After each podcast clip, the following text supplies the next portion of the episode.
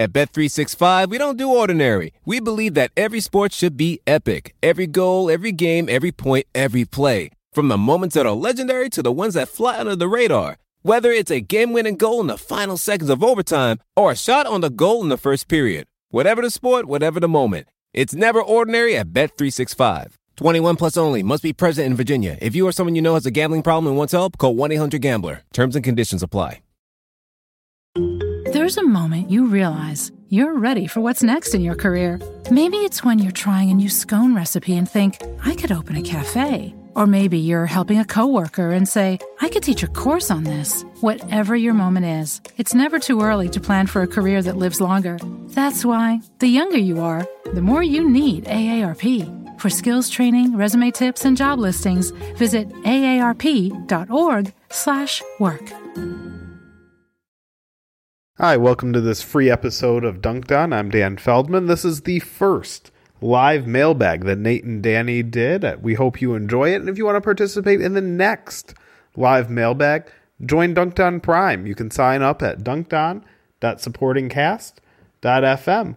That's dunkedon.supportingcast.fm. Welcome on to the first ever live mailbag on Dunked On Prime here in the Discord. If you haven't listened to this before, this is just going to be us bringing people up to talk and answer questions like good old sports radio. Maybe slightly better questions than you know 670 the score back in the day uh, in Chicago that I used to listen to as like a 14 year old kid. I went on there one time. I asked about whether Robert Green should get more time as the Bears running back. Oh, because he looked really good as the third is, down back. is now the time that I should tell the story of when I got yelled at by Rick Barry before I became a sports writer? Uh, actually, yeah, that's On the radio? I've, I haven't heard this. This is great. The- Rick Barry, huh? He was he was surly. That's a surprise. Uh, huge huge surprise so uh, i was i was actually when i was working for the ford dealership in marin and i was doing dealer trade so i was taking cars all the way around and i happened to i think i was between drives or something like that and i called in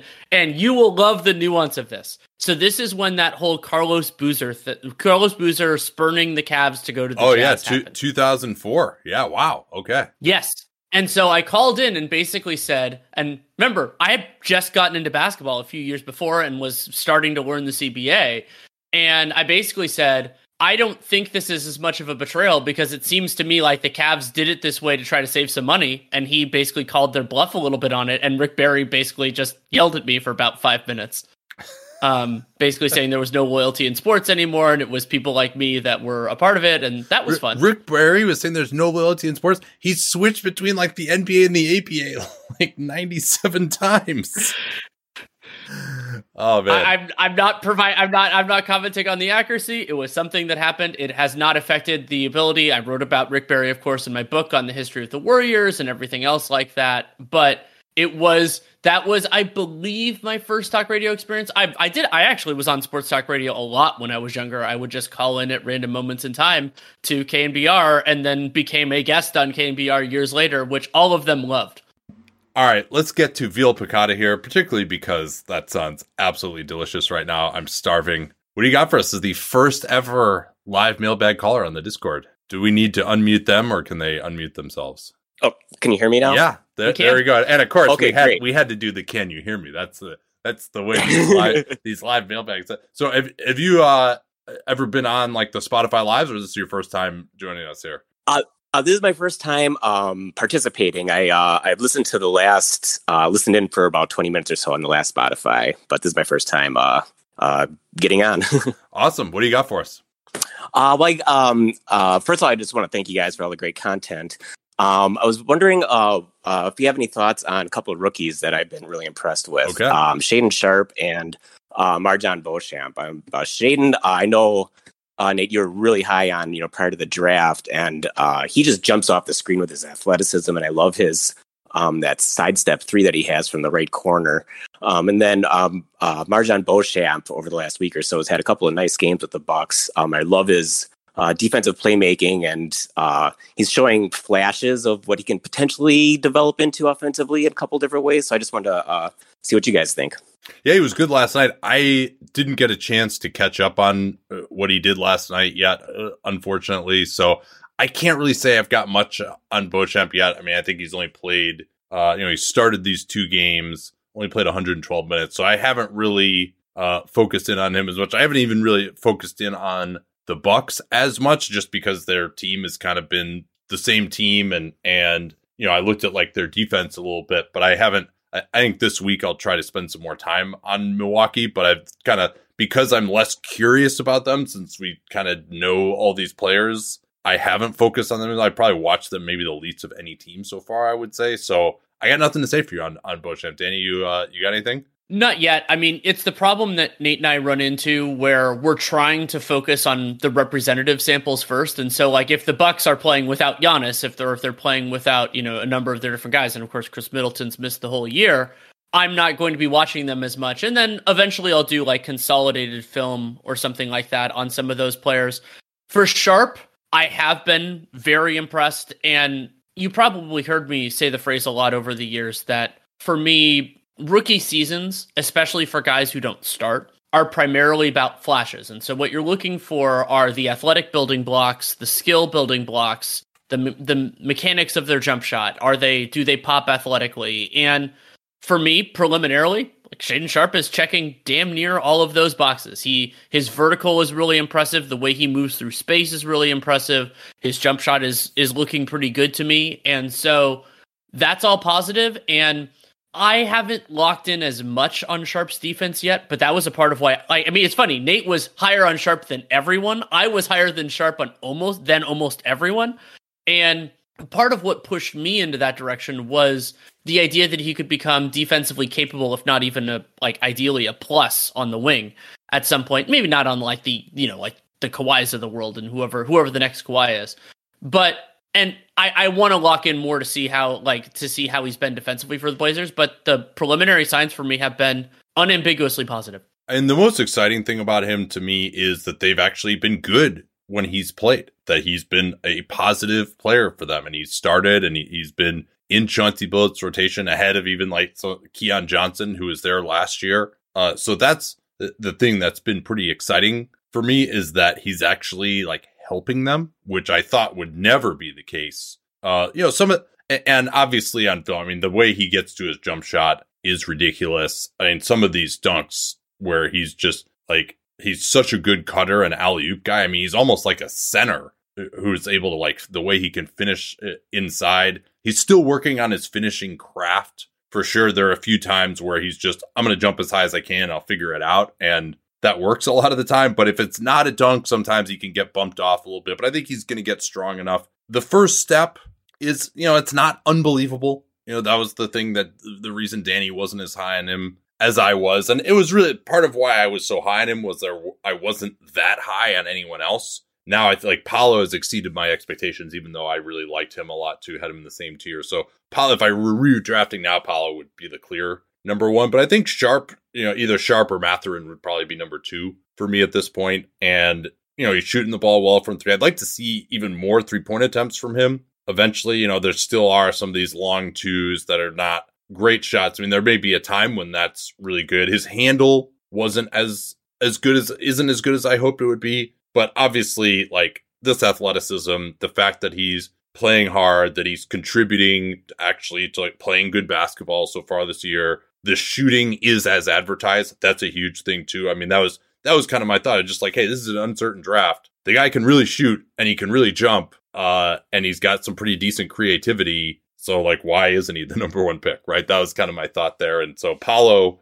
has exceeded expectations a lot to me and like looks like one of the better number one picks early on, which I didn't really think about him originally. But yeah, I think Sharpe is right in that next group. Uh, anything else you wanted to say on on him? Danny? Or we uh um oh, yeah.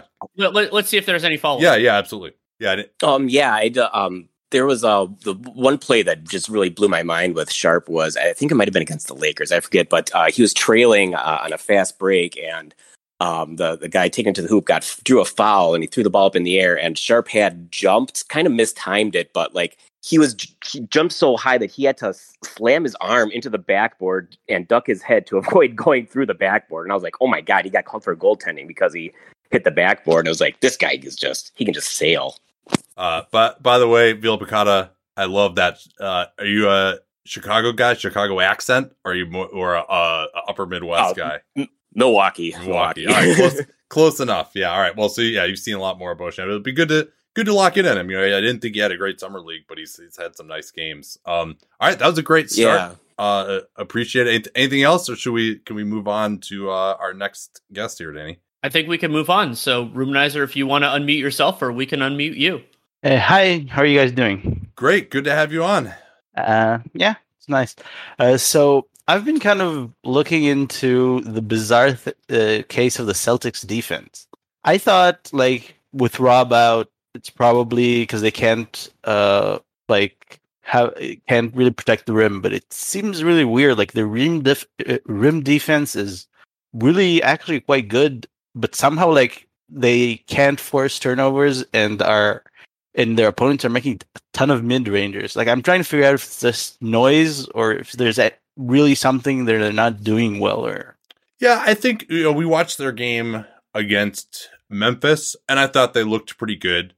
They're I think part of it too. I, I, expected that their defense would suffer with the likes of Hauser and Kornet out there. Statistically, that hasn't been the case yeah, I, I, probably the only thing I would be concerned about at this point is the lack of that defensive playmaking, like you're talking about. Where I mean, they're when they're switching everything, they're not putting a ton of pressure on the opposition, and so and the opposition is going to be isolating a lot, and that doesn't necessarily lead to a lot of turnovers. So maybe that's part of what was their turnover forcing last year? It was like pretty good, right? Yeah, it, they were 10th in the league, 14.3% of opponent possessions. That's down to 12.4, which is currently 29th in the NBA. Yeah, I guess they didn't. I mean, other than Smart, there isn't anyone who's like a great shark on that team. And I think Smart is, he's easing into this season. Like he hasn't been at quite the same level to me. They've also, here's the thing too Smart has really been, guard because of, of Robert Williams being absent, they've really been using Smart on bigs a lot more. Like he hasn't been in that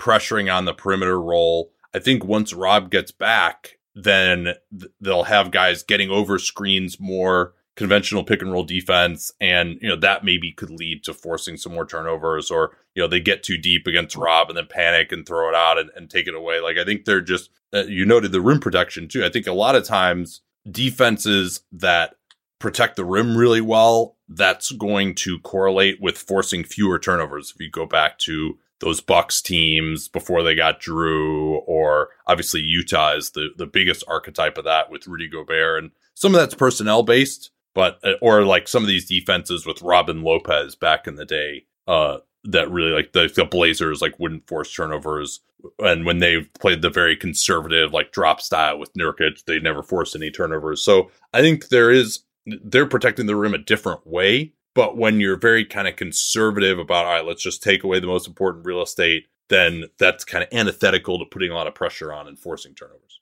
Something else I want to mention, and this t- kind of ties in with the original question, is that so if you compare, like, I something you can look at for those who have cleaning the glass. Um, I, I really like to look at this for a team in the early going is kind of comparing certain elements to the previous season. You can do that on the so like you can go to a team page and then go to the team stats, and then there are all the all the filters that you can do for the whole league. You can actually do for that team historically.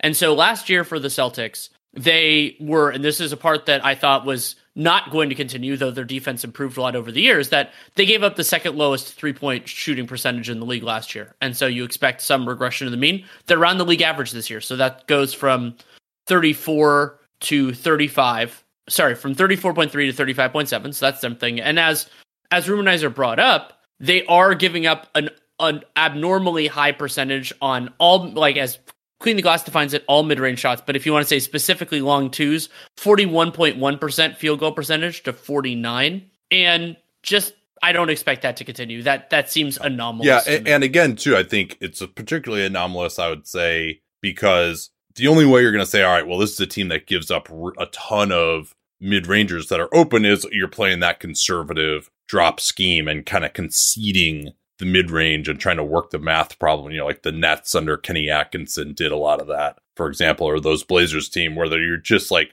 running fancy free in the mid range and wide open and you have that shot whenever you want. Whereas this is actually like guys having to isolate uh, against people. A lot of times is how those mid rangers come about against the Celtics. So yeah, I do expect that number to come down for sure. All right, that was a good hey, one. Thanks. Uh, yeah. Where where are you living, by the way, Rumanizer? Uh, I'm in Israel. Oh, nice. Okay, sounds good. I I've, I only had a Yeah, chance. so it's quite late here. What'd you say? I said it's quite late here, but Oh yeah. wow, yeah, I guess that's true, huh? Yeah, this is that's why I never talked to my uncle. well, I, I, I also he's uh he's he's very orthodox, so it's uh, it's hard to get him, uh, you know, especially on the weekends. But uh, yeah, I love Israel, man. I, I mean, I've only gone once for my cousin's wedding. The biggest surprise, actually, because it was the desert, I was like shocked by this. Like, the, your guys' produce is amazing there. That was like the, my biggest. Well, uh, well, yeah. It's not everything is desert. Just uh, about half is. yeah. Well, you know, n- no American would er- ever wrongly stereotypes uh, another country, right? That's that, that doesn't happen. Uh, yeah, that's true.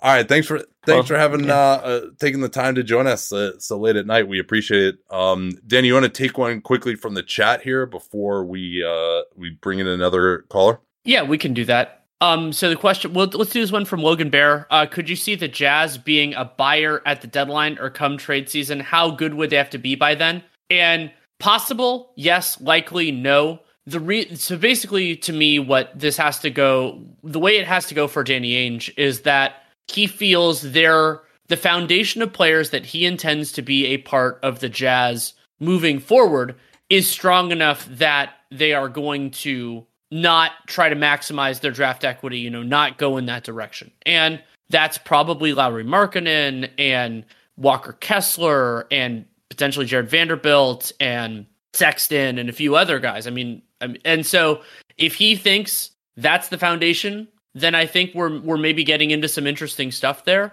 But the other question is like, well, what are because because not being a seller and being a buyer are two different things. Is like, are they really willing to dip into the war chest now? And the reason why they might might is if nobody else is really buying. But my instinct is that he's not going to be so in love with this young core that he thinks now, like basically, we're never going to dip. Like we're never going to do that.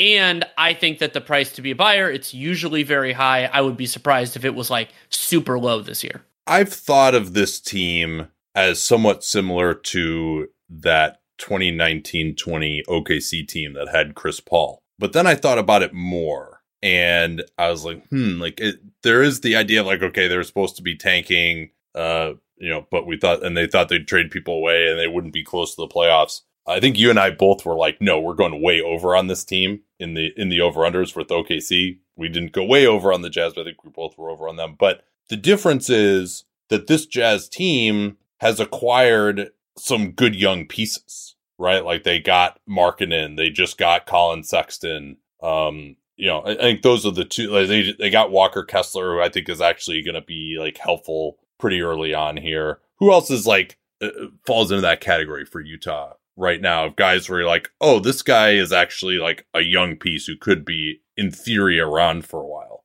Beasley, maybe he's got one more year on a team option. I mean, they'll have bird rights on Talen Horton Tucker if they really like him. Yeah, okay. They could do something there. And Yeah, Jarred, Jarred Vanderbilt.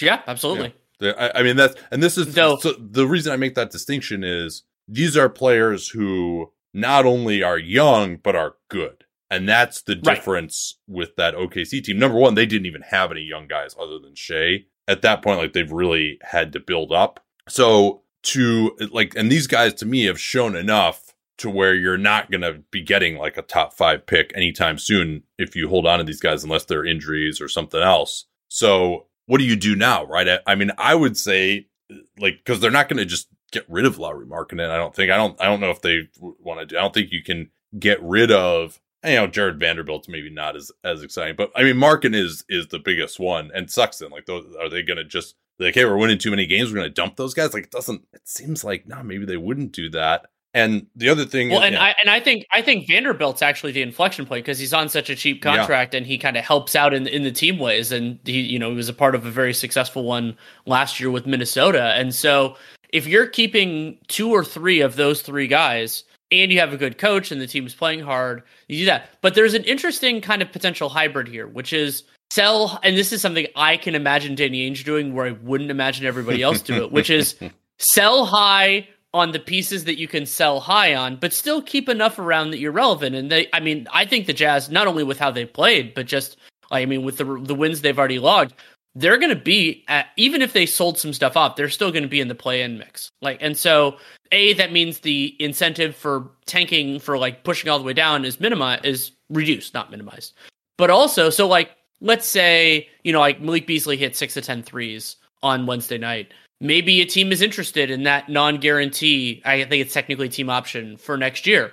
Try to get a first round pick for Malik Beasley. If you can get out of that Mike Conley contract if that's something that you want to do, or maybe you rehab Kelly Olynyk, which would be so amazing. You rehab Olynyk enough that somebody else like wants him. You do that, those sorts of things, but that's not enough to like make your team straight up bad. And then you you work from there, but you're still you're still getting assets along the way. You're just not getting as many as we thought they would get. Yeah, maybe. I, I, guess, but the biggest thing that they traded for and getting rid of Mitchell and Gobert was their own first round pick this year, and then probably next year too. Next year, it's top ten protected. But do you say, hey, we've got a pretty good team here? Like, because they, I, I, just talked about this with Christian Pelotier, because obviously he was, he's finished. He wanted to talk about Markkanen, and he asked me where I thought the Jazz were going to end up. And I was like, if they keep this team together, like they're, they could be like the sixth seed, right? And, and we'll see. Sure. I mean, I think they kind of are what they are. It really, the bigger question is just what are the rest of these teams in the West going to be that's the bigger question uh, for that. But I think you know it seemed like they're going to be in the you know like a mid mid to high 40s win team, something like that. The way they're playing, and they've already banked 10 hmm. wins, which really helps a lot. Nate, would there would there be any precedent for a team finishing top five in offense two consecutive years with the level of turnover that they had? Like that would be there because they're currently second. Yeah. Like that would be jaw dropping. That, that is that's completely insane. Yeah, I, I, mean, I would I would struggle to think of that. Uh, yeah, I mean, the, team that turned over that much. No, I, I can't think of, of what that would be. So yeah, I guess, uh, and maybe, you know, they've got like this worst of Houston, Brooklyn, and Philly pick this year. You know, maybe they say like, hey, we don't, we'll actually trade that for some reinforcements and just try to have a little better playoff run. I mean, I still think this team has too many weaknesses to win a playoff round. Uh, like they're just they've there's so many places to attack on this team, and they also don't have that one high level creator either. But yeah, I don't I don't know what's gonna happen. I, I think, but you know, that's like you sacrifice a pick in the twenties to get in like you know one more like good wing or starter. I mean, that's maybe you need to give more than that, or maybe a center that they believe in a little bit more or something. Uh, but they have really good depth, so it'd be hard necessarily to upgrade. So maybe they just kind of stick with this and and ride it out and see what happens. It's been a fun story, but it is you know John and I talked about this. This is kind of like 2014 Phoenix, 2021 Knicks, where the whole long term plan may be getting short circuited here, as good of a story as they are. Um, all right, did we answer? I think we answered that question well enough.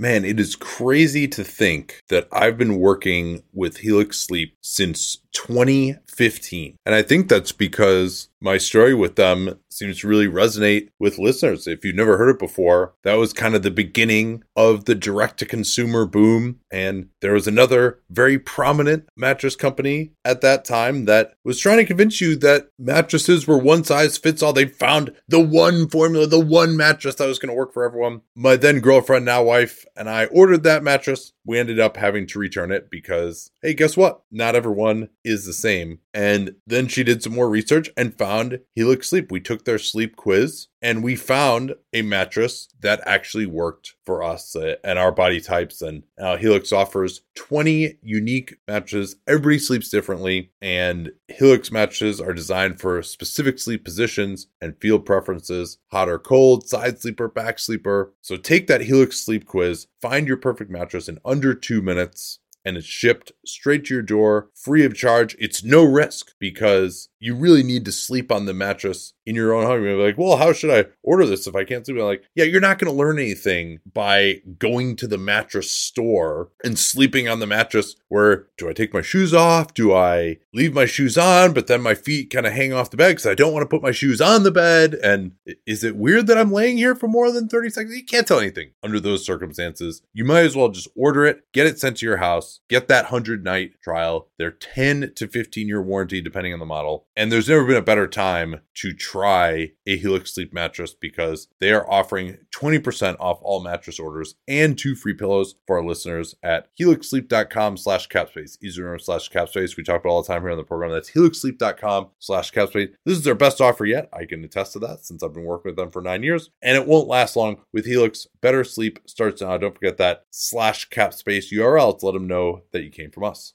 Man, I just love American Giant. Just an amazing clothing company. I was reminded again of how much I love it when I drove from California to Montana over the All Star break. And you know what it's like when you're on a long road trip and it's cold, particularly when it starts off warm in the bay and then we get into some really cold areas. You're like, well, I don't want to wear like my jacket in the car, but then I'm going to get out to fill gas. I'm going to be freezing. But the American Giant hoodie was perfect because despite being made out of a nice heavy material that'll keep you warm. It's not too hot as well. So I was able to wear it in the car, not be too hot, step out of the car, and still be warm enough when I was filling up gas or going into a restaurant or something that I didn't feel like I needed my jacket even when it was cold outside. These things are amazingly durable. I proposed to my wife wearing an American Giant hoodie in the Grand Canyon almost seven years ago. I still own that same hoodie. I still wear it constantly. And American Giant has since spread out into all sorts uh, of other types of clothing, like their premium Slub Crew tee, the No BS high rise pant, the slim roughneck pant featured in Giant Magazine, issue two. Every American Giant piece is made in America and designed to last, no exceptions, and it provides year round comfort. So find a closet staple for every part of your spring days at American Giant.com and get 20% off your first order when you use that vendor code CAPSPACE at checkout. Easy remember, we talk about CAPSPACE all the time here on the program. That's 20% off your first order at American Giant.com. Don't forget that CAPSPACE code to let them know you came from us.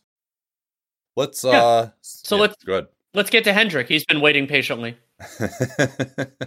yes, Hi yeah. guys, uh, happy Armistice Armistice Day Eve. Oh yeah, yeah. Actually, I I, Um, I started watching All Quiet on, on the Western Front, and I was like, I think this was two nights ago, and I was like, holy shit, this is depressing. I'm not. I'm gonna just go watch some Yeah. some YouTube some YouTube videos that. AJ Griffin instead. Um, so I, I I enjoyed the pod with um, Keith Smith, and it's gotten me thinking about CBA and and possible tweaks.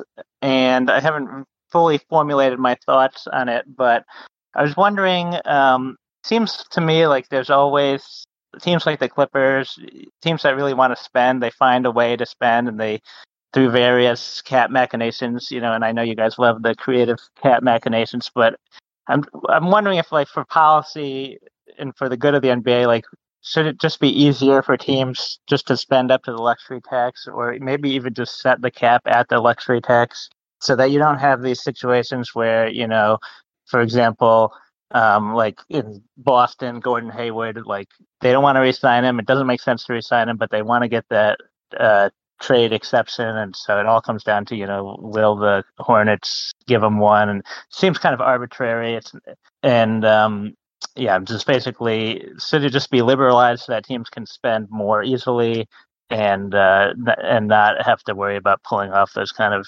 weird things that you guys love.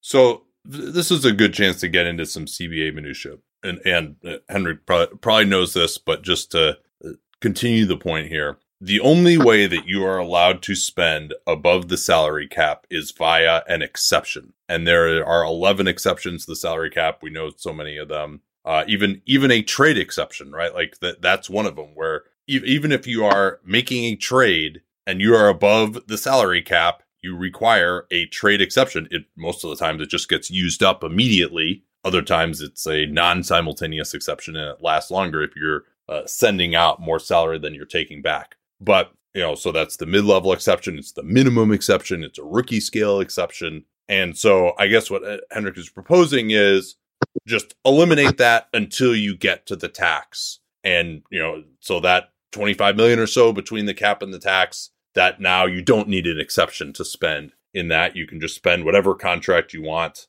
um that's an interesting thought and then so basically the cap and the tax is the exact same level that's what you're saying henrik Pretty much, yeah.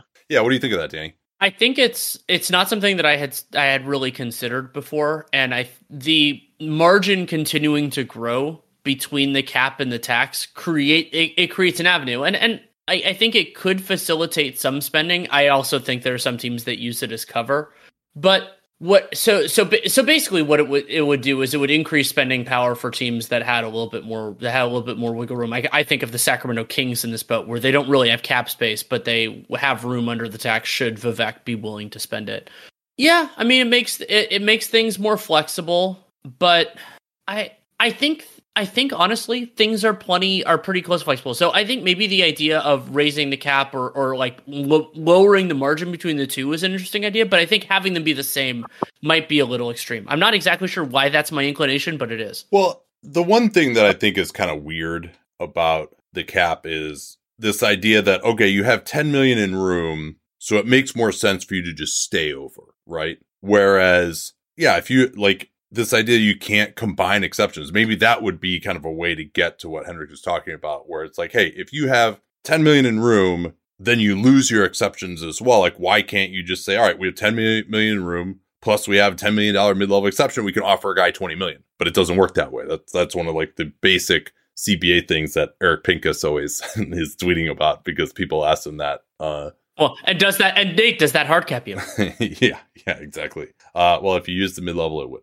So in any event, yeah, I think that would be I think that would be good good for players for sure because you always get into this situation with say PJ Tucker, for example, where it's like, okay, most of these teams are over the cap, particularly teams that are good. And so that are looking to acquire like good veteran players. These you know, the San Antonio Spurs aren't interested in signing PJ Tucker. So for someone like that, other than a complex sign and trade, to be able to get more than just the mid level and get, you know, 14, 15 million, which to me is kind of like what PJ Tucker deserves. And maybe, maybe even that he could get, you know, two years, 30 million instead of three years, 30 million. And so then you wouldn't have to give out as long of contracts. Like, I think that would be good for players because so often, if you're not a guy that a team is using cap space at, or if you're, let's say you're Collin Sexton, who's another one where, you know, if you can be 5 million below the cap you so a team could have offered him 15 million a year in restricted free agency. And it was only this Mitchell thing that like bailed him out to get him the contract that he probably deserved. The downside, of course, is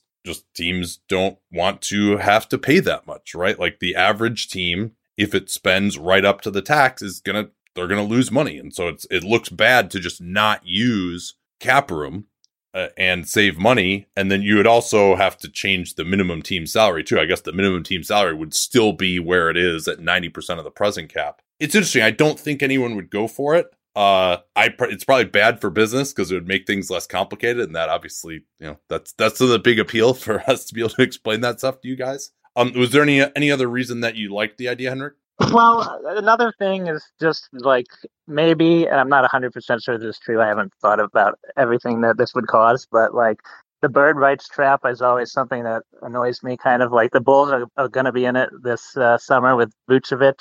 They'll, they'll have about 10 million if they don't re-sign him and Coby White, and like that's not going to be enough to get a, a good starting center. But Vooch is pretty old, and I'm just sick of watching him, and so like it would be nice if they could go out and maybe get someone else. Hmm. But um, you know, it's just there's really not a way. But but if they could just spend up to the tax, they probably could get uh, you know, another starting center who maybe um is younger you know, that brings different things. Yeah, I think the biggest reason I wouldn't like it is it would increase the gap between the haves and the have nots, where just it would be easier for teams that are really trying to win to increase their team salary. Some teams wouldn't want to be going up to the tax every year, so you'd still see a lot of teams that you know using a lot less than other teams. So you, because of the cap, it's just and, and the tax, it's just harder to have like that big of a difference between most teams, unless except for these ones that go like crazy into the tax. And now I think you would see there would be more of a difference if you can just freely spend um, and it, so, but I, I agree with you. I mean, the bird rights trap, like that's kind of, that's kind of difficult. But then the opposite of the bird rights trap is, well, hey, if your current team doesn't really want to pay you, then there's nowhere else to go. Right. And so, uh, no, I, it's a, I think it's a really creative idea. I think it's interesting. And, you know, it also just kind of generally brings you a little bit closer to like a hard cap idea as well, which maybe that might be a way to kind of start moving in that direction for the owners. Um, I don't know. Interested if you guys in the comments think uh, uh want to let us know what you think of that one. Uh, let's do another one from the comments here. Uh, if we can. Sorry. Any, anything else for for either of you guys on that one? Okay. Nope, thanks. Thanks. Take thanks, care. Henry. That was great. Uh, let's get to this one from the comments here. Better prime player, Chauncey Billups or Tony Parker? That'll be more your department because that was as I was kind of getting into the league. So Uh, I oh yeah, why didn't you didn't you didn't call in uh to Rick Barry and, and ask him that question in 2004? Um No.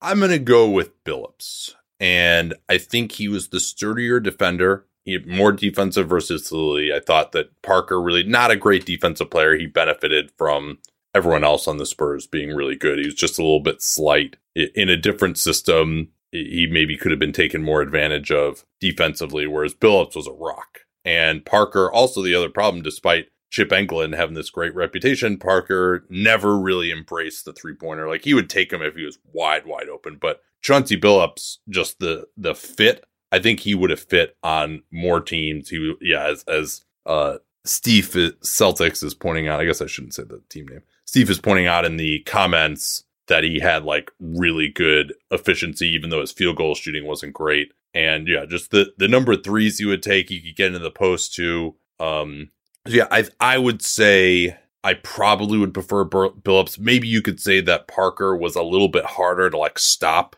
individually at times as a pick and roll player. But yeah, I think Billups would be the one who would just be a better fit on more teams to me. Uh, Corey asks, will Hollinger eventually participate in these? Yeah, I think I'm going to try to get him to come in. We'll, we'll do a, a few of our like eh, Hollinger and Duncan's as this. I'll just, I obviously got to get him up on the tech, which uh, I showed you how good I am at that already today. Uh, ready for another caller, Danny? Yeah, let's do it. T Money, you are on the air. Hey guys, how's it going? Good, good to have you on. So, is this uh, first time for you as well, or, or were you on the uh, Spotify ones? Yeah, so up top, I'll just say uh, I've never called in before, but I'm long time listener since like 2015. Nice, So- nice. Bucks here. Yeah. Uh, I will say up top, I remember like uh, one of the first memories I have of the pod is um, that Steph half court game time game winning three like in OT in the 2016 greatest regular the season game of all time. Yes, I, I would agree. So, like, waking up in the morning and like listening to an hour podcast about it, I was like, "Oh, this is major. This is a game changer in basketball right here." So, Awesome. Well, yeah. Do you do you remember how Good you stuff. found the podcast originally? I always I'm curious about that because you know neither of us really like working for mainstream outlets. right? No, I don't remember actually. I I would assume Twitter, but but I'm not sure. Yeah. Awesome. All right. Well, so what's your question? Uh, question being, um, I will just say, as chi- another Chicago guy here, um, kind of got thinking this morning on like a big picture thing, and I can try to be not so long winded about this, but um, I was trying to remember like when I originally got into the NBA, um, and thinking about it, it was like a few years later than I had other sports, and I was kind of wondering like, okay, why was that? Um, and then it occurred to me of how bad the Bulls were um, during like formative years. So Yeah. I was too young for the Jordan era, um, and and so then started getting into sports basically like right after that. Unfortunately, um, so then I looked at the basketball reference page for those Bulls teams and uh, pretty bleak stuff for like the next five years after Jordan. Um, I think one year they won 15 games, uh, league like 02. Um, Yeah. they topped out at 30 wins during that five year stretch. Um, so I'm like, okay, so that's why the Bulls were completely irrelevant during that time. I remember it that way too. Like, Oh yeah. obviously nobody was talking No, I, them. I remember I was really excited about them the 0304 season. I'd like just moved into my first apartment in Chicago. It was the last year that I lived there before I went to law school. And like my roommate wanted to watch some like stupid show. I was like, no, fuck off. Like I, I need to watch this Bulls opener. And I think they got they must have got smashed by like 40. That was like the year they brought back Scottie Pippen and it was like Eddie Curry had led the league in field goal percentage the year before, and I was like, oh yeah, like I didn't understand that Eddie Curry like sucked on defense at the time. I was like, oh yeah, he's gonna like post up, like kill people, and like Jamal Crawford is gonna be really awesome, and you know, I get like I think that was the Jay Williams. Oh no, no, Jay Williams actually had the the injury that off season, but I was still like really fired up about the team and then they just laid a complete egg, and it was they're they were terrible. That Nate, year. Nate, do you do you want to know the the, stat, the stats on that? So, uh, assuming your Oh, memory is correct, that The was a game. The game that so the October 29th, 2003, the Washington Wizards defeated the Chicago Bulls 99 to 74. Wow, I really did remember it pretty well then. The the bull the Bulls as a team had 39% true shooting. Um their leading scorer was Jalen Rose with 15 points on 5 of Yeah, 13 that's- from yeah, the field. fucking Brad Miller and Ron Artest for Jalen Rose. God, what a terrible trade that was. and then and then the leading scorer in the game was Larry Hughes for the Wizards had 20. Um I think that was probably around the same era as my favorite URL in the history of the world, www.heylarryhughes.stoptakingsomanybadshots.com, which I believe still exists. Um, I, I at one point I thought about buying it again, but that was like one of my friends and I were obsessed with that.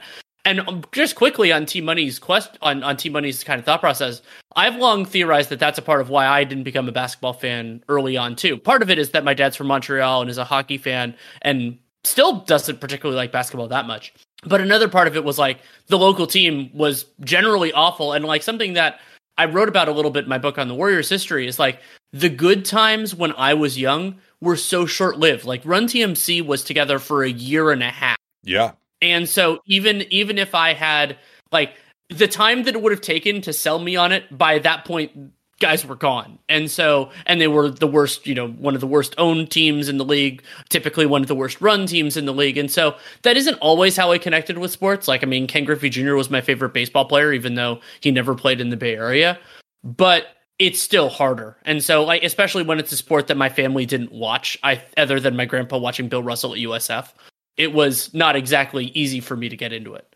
Uh, Nate G sadly reports that uh, Hey Larry Hughes, please stop taking so many bad shots.com no longer exists. So if, if you want it, you can, Uh, I might buy it.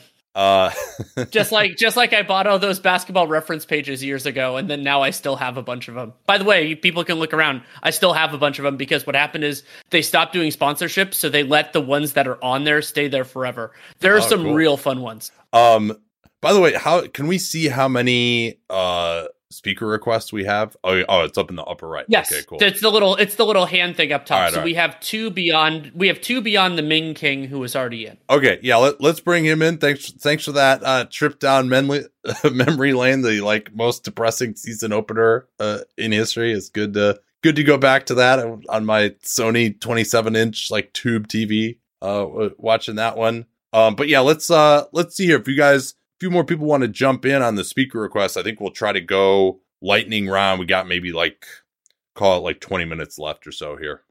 Anyone who's seen our YouTube videos knows that I don't wear formal stuff all the time. So when it's time to dress up rather than dress down, I highly recommend Indochino. They were the official outfitter of my wedding. I got my tux from there. All my groomsmen got their sport jackets from there as well. I felt really good about having them be the outfitter of my wedding because all my groomsmen were going to get stuff that they could continue to wear that fit them perfectly. Because when you go somewhere else, you're not going to get something that's made for you. So why not measure yourself in 10 minutes or visit a showroom rather than feeling like you're wearing somebody else's suit that they tried and failed to tailor for you. And not only does Indochino have the suits that made them famous, but now they've got everything. Blazers, pants, women's wear, outerwear, designed and made for you. Hundreds of high quality fabrics to choose from. European wools, linen, cottons, tons of colors, tons of patterns. You can customize things like the lapel, the vents, the pockets, and you'll get a piece that is personalized for you in fit and style. Level up your game with Indochino. Go to Indochino.com. Use the code CAPSPACE. Use the CAPSPACE. We talk about all the time here on the program to get 10% off any purchase of $399 or more. That's 10% off at Indochino, I-N-D-O-C-H-I-N-O, Indochino.com. And don't forget that CAPSPACE code to let them know that you came from us. It's time to stop making excuses. The peace of mind you get after a colonoscopy is worth it. It's the best way to prevent and detect one of the deadliest cancers. In fact, your doctor can remove precancerous polyps during the procedure if necessary. That's right, before it even turns to cancer. No buts about it. Get a colonoscopy at 45 and follow up every 10 years or as recommended by your doctor. Find a location or schedule now at avera.org/colon. So the Ming King, what do you got?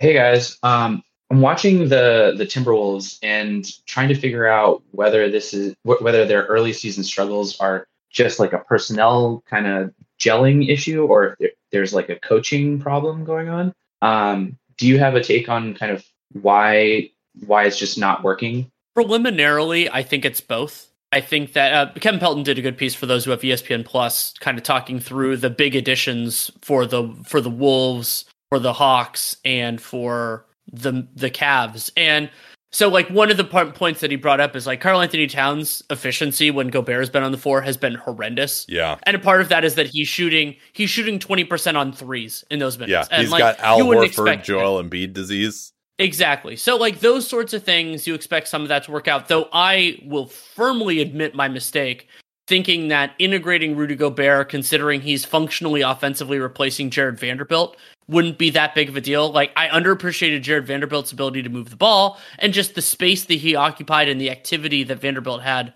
offensively. Like I, I just had that wrong. Like that is something that I missed as an analyst. And so you have that, but then you also have all this other weird stuff. Like I mean, we were all uh, like stressed about the the vibes being bad in in Phoenix, but there's been a lot of that stuff, and I think the D'Angelo Russell not coming, not subbing in correctly thing is going to be overblown, mostly because it was so weird and pretty funny. But I mean, they're they're just the lack of execution and hustle, and like we did that, we did a gamer on that loss that they had to the Spurs, the first of the of the troika, and I just thought they were getting beat effort for effort reasons. And so whether that's, you know, like obviously coaching is a part of that, but some of that is also like the players actually caring. And so I think it's both and it being both concerns me a lot more. So this is interesting, Danny. Yeah, I was kind oh, of- sorry. Go ahead. Oh, go ahead. sorry. Yeah, it's just I think on paper a lot of us were expecting for D'Lo and and Gobert to be able to have at least some sort of chemistry in the pick and roll, and it's it seemed apparent so far that that hasn't been developing, and then D'Lo's kind of just not playing well in almost every facet of his game, uh, and I'm wondering if that if that is something that even a coaching change can address. Like, is it just he has to get his mind right, or is just yeah, I don't know. Yeah, I don't know. On that Yeah, point, go I, ahead, sorry, well, so quickly, um, I, I mentioned this in the last time we did the Wolves into 15 and 60 because I've been interested in this. Minnesota has a 1016 offensive rating, which is horrendous in the Russell Gobert minutes so far. And a part of that is that they can't make any threes. Like they're below 30% on threes in those minutes. But like, yeah, I I hope that was going to be a lot better. And I don't get I, I get very little satisfaction out of being kind of right when I'm negative on a player. And I don't think that D'Angelo Russell is going to be this terrible for the rest of the year.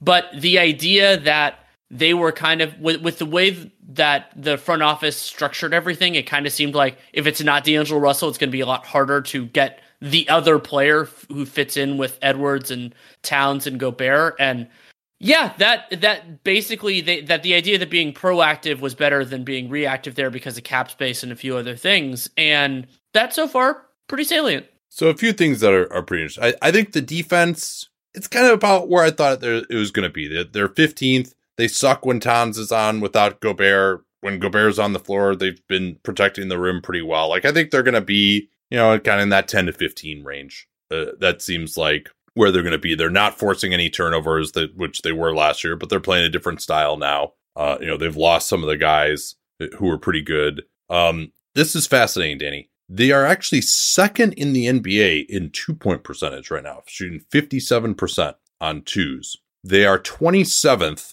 shooting threes, 32.5%. That's actually gone up a little bit. And the three point attempt rate is getting a little bit better. Now that's 13th in the league. I still, I mean, the biggest reason why I was like, all right, let's slow our roll on these guys a little bit was I thought that they really were going to miss some of these supplementary guys that they gave up and that would lose some of their running identity. They still are running pretty well. They're third in pace in the NBA. I haven't looked at their transition stats, but overall they're pretty fast.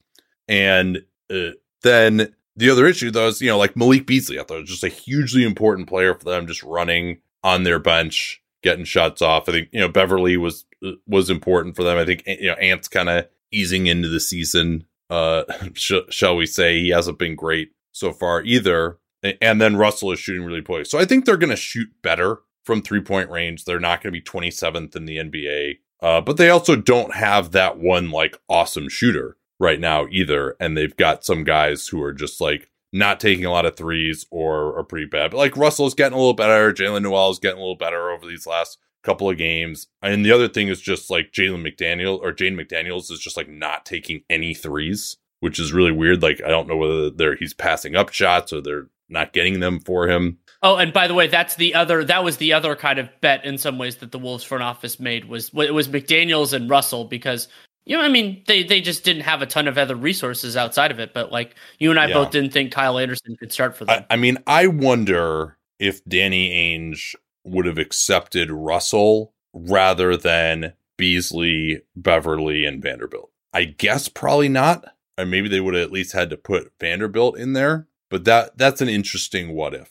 Because I think I probably would have well, and and there's there's a really interesting what if of in the long term, not just for this year. Does that actually help both franchises in a weird way? Yeah. Yeah, that's. I, I mean, or would they have been willing to swap Conley for Russell? Maybe that's still a trade that could happen uh, potentially, but the Wolves don't have a bunch left to to offer at this point. So Well, yeah. and, and Conley's partially guaranteed. You know, I think it's like 12, 13 million. So you basically you're probably committing as the Wolves to having him for the next right, no, you would be. I mean, that's kind of the idea. Is Utah gets off the money, even if they get a guy who's probably been worse this year. So I guess uh, the biggest thing was I was like, hey, like these guys were second in offense last year after January first. Are they going to be if they do that again, and you get Gobert to shore up the defense? Like that's how I was like, yeah, these guys could be a monster in the regular season this year. But it does seem like they're just not quite there offensively. But uh, you know, maybe if Russell shoots better, and maybe if Karl-Anthony Towns can just find a way to play better. The problem is he just can't get to the rim when Gobert is out there, and so and he, you know, he's Karl-Anthony Towns going to shoot better from three. Uh, he's at thirty six percent. Ant might shoot better from three. So like all these guys individually, I think can play a little bit better. And Chris Finch, I trust him to figure it out. But I'm also I th- I'm not sure if I've like quite seen enough. Like what is that guy's name? Dave Wasserman, the the politics guy. His Yes. says, says I've seen enough. Like I'm not sure if I'm quite there yet on this idea of them not for sure being like you know a really good top four seed in the West type of team if the offense can't get there. But I'm leaning in that direction. You know, another five games of this, and I'll feel like okay, this team just doesn't have the offensive ceiling that we hoped that they did. Okay, that was good. Let's get to Sheed. Hey guys, um, I guess I'm from Boston, and so I'm a big Celtics fan. And I was trying to take take a step back, you know, 10 to 12 games in, and think about who I think, you know, I would feel most confident saying has the ability to win a title this year. And to me, in the East, it's pretty simple with Milwaukee and Boston, and you know, maybe some other teams can come in the mix later. But in the West, I sort of found myself pretty confused, and I I guess I would say I still think the Warriors and maybe the Clippers, if Kawhi can be healthy, would be my top two. But I guess what are your thoughts on you know who are the five teams you think are most likely to potentially win a title this year? it is kind of stunning that nobody in the West has really come out and dominated in the way that makes me significantly more confident in them. And part of that is because you could argue that the best team in the Western Conference so far has been the Phoenix Suns and there is basically nothing the Phoenix Suns can do right now that will make me significantly more confident in their playoff success. Like, well, there- maybe it's the- there's something that the rest of the West could do, which would be to just suck. the way they've yeah i guess i guess that could be that could be the case and like we talked about like so utah has been very good but but they have specific flaws so like i mean and and a lot of the other teams like the clippers most notably have given me more reasons to be concerned than more reasons to like have calmed down my fears and so that that is notable as well yeah, Clippers are like I- kind of starting to come around a little bit. Like, it, it- they are obviously, i mean all. they've had a nice I, I'm starting to believe. I think they like George looks good. If Kawhi gets back, which again, you know, we've lowered our odds on that with this latest injury issue. But if he gets back, I might still be a believer in them. Yeah, I, I think that's fair enough. And and the players looking older, like if they just start hitting more shots and everything else, I won't be nearly as fearful there. But yeah, like so it's the the teams that have the easiest theory of the case, and like I would say, you know, Denver has had some really good moments, but they haven't done, you know, that idea of like, oh, they're going to be able to defend the best teams. Like that, there, I'm not there yet. I've liked what Kentavious Caldwell Pope has given them. So I think they're probably in that conversation for like the second most confident team I am in the in, in the West to like have that kind of championship upside. But like, yeah, I mean, it's it's a weird, weird world out there. I mean, are you out on Golden State? I was, Oh no, Golden State's my one. Oh, okay. Okay. Sorry. Sorry. I missed you. No, I it's missed it's you who it's I was, who's my no- it's I was scrolling through some stats while you were talking, so sorry I missed that. it, it's happened. It, ha- it happens to both of us all the time. Um, yeah, go, Yeah, go ahead, to Sheed. What, what did you have there? Oh yeah, say to me, I was thinking about it, and I was like, if Cleveland was in the West, those they would be one of the teams. I'd be like, oh, you know, maybe there really is a case if everyone else is sort of struggling that Cleveland can make it. And I think obviously still they could potentially make it, but unfortunately for them, I think Boston and Milwaukee have sort of seemed the strongest case to me so far this year. Yeah, well, Cleveland did beat Boston twice, but again, yeah, if, if once Rob Williams comes back, I think, and uh, assuming that he can stay healthy and look the way he did, even close to what he did last year, I think the Celtics team is going to just be a complete monster. I mean, when you the number one offense already, and then add it to Rob coming back, and we talked about how I think some of their shooting luck is going to get back to the mean uh, as well on defense. Yeah, I mean, I think Boston to me, I like Boston better than Milwaukee. I I would say as of now, um, and we'll see see what the Bucks look like. Obviously, when Middle comes Middleton comes back too. Um, so yeah, so the Well, so the and- question and is top five championship odds right now to actually answer Yeah. it.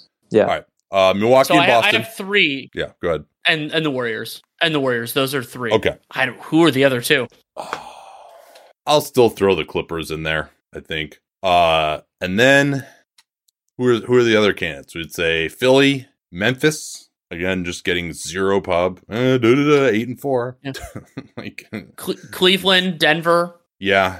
Uh, you give New Orleans any love? No, probably not. Defense too bad. I, I I'm not quite there yet. I think they could be like a. I, I wouldn't be surprised if they became like a second or third tier championship contender by the end of the year, but I'm not all the way there just yet. I think I'll make Memphis my number five. Yeah, that's fair.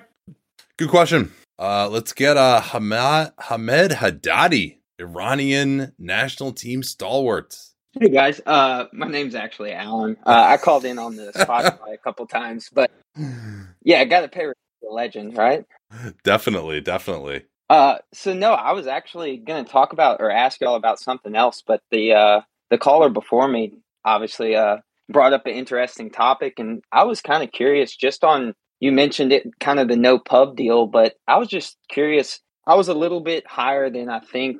I think Danny was uh had the under, but I, I believe you had the over for the Grizzlies. I was just kind of curious with the start that they had with Jaren being out. Uh, obviously the defense is is pretty bad, but seeing the things that you've seen out of Bane, uh, LaRavia coming in and shooting above fifty percent as a rookie, um, and then kind of the the cool thing. Uh, I don't know if you guys mentioned it on the uh, the Boston uh, broadcast that y'all did, but Santi Aldama's been been pretty good, but he's still shooting under. He's shooting like twenty nine percent from three, and a lot of knocks of Jaren was his three point percentage uh, recently, but he shot better than twenty nine percent his whole career. Uh, so obviously that will be a, a big positive going forward. And then curious kind of on the the Dillon Brooks situation. Obviously he's I kind of look at it as a positive because he's in being a free agent this year. He kind of has to conform into what the Grizzlies need. Um, and his plus minus has been really good despite him still taking some some pretty bad shots. So just curious on kind of where you where you saw the Grizzlies at the end of the year. Uh, with Jaren being out all year so far, 538 still has them at I think a 21% chance of making the finals, which is the second highest in the West. Um, so just just kind of curious on y'all's thoughts of of why there's there's not much talk there. Yeah, I just uh, I don't really understand it uh, to be honest, uh, particularly given uh, the massive struggles of some of the other teams that they're competing against. Like they're doing with Jaren out, they're doing exactly what they're supposed to be doing. Ja Morant is as looks to have taken a, another leap forward as a shooter. He won't shoot 45% on threes all season, and Bane won't shoot 46% on threes all season, but both those guys look to be as good or better than they have been. And I think they can, if they need to, they can fortify their bench, although I don't know if they will do that. But then obviously getting back uh, the likes of Jaren and hopefully Ziaire Williams will do that on its own. And so the David Roddy minutes. Uh, yeah. So finishing up on Memphis, really, uh, other than their bench, I see no reason to be down on them. Like they, I think they're a very good bet to finish with the best record in the West right now. They probably would be my pick. I would say. Anything you want to say on, Crazy on world. Memphis, Danny? no, thank you guys. yeah, thanks for bearing with us uh, on the tech issues. And how are we doing? We are almost out of requests, it, it looks like. So we can take a couple from the chat and then we can wrap up here. Well, we basically just covered this one from Games GTD of who's the best team in the West, and I mean, I, I still, if I had to pick a team to win the West, it would be the Warriors. But I think the Grizzlies have been, I mean, the, and the Phoenix has been there so far. But if I were to say, you know, like I think Memphis kind of gets the honorable mention. They're number probably number two in both of those measures of who's been the best so far and who who has the best chance of coming out. All right, let's let's close on this question from the chat.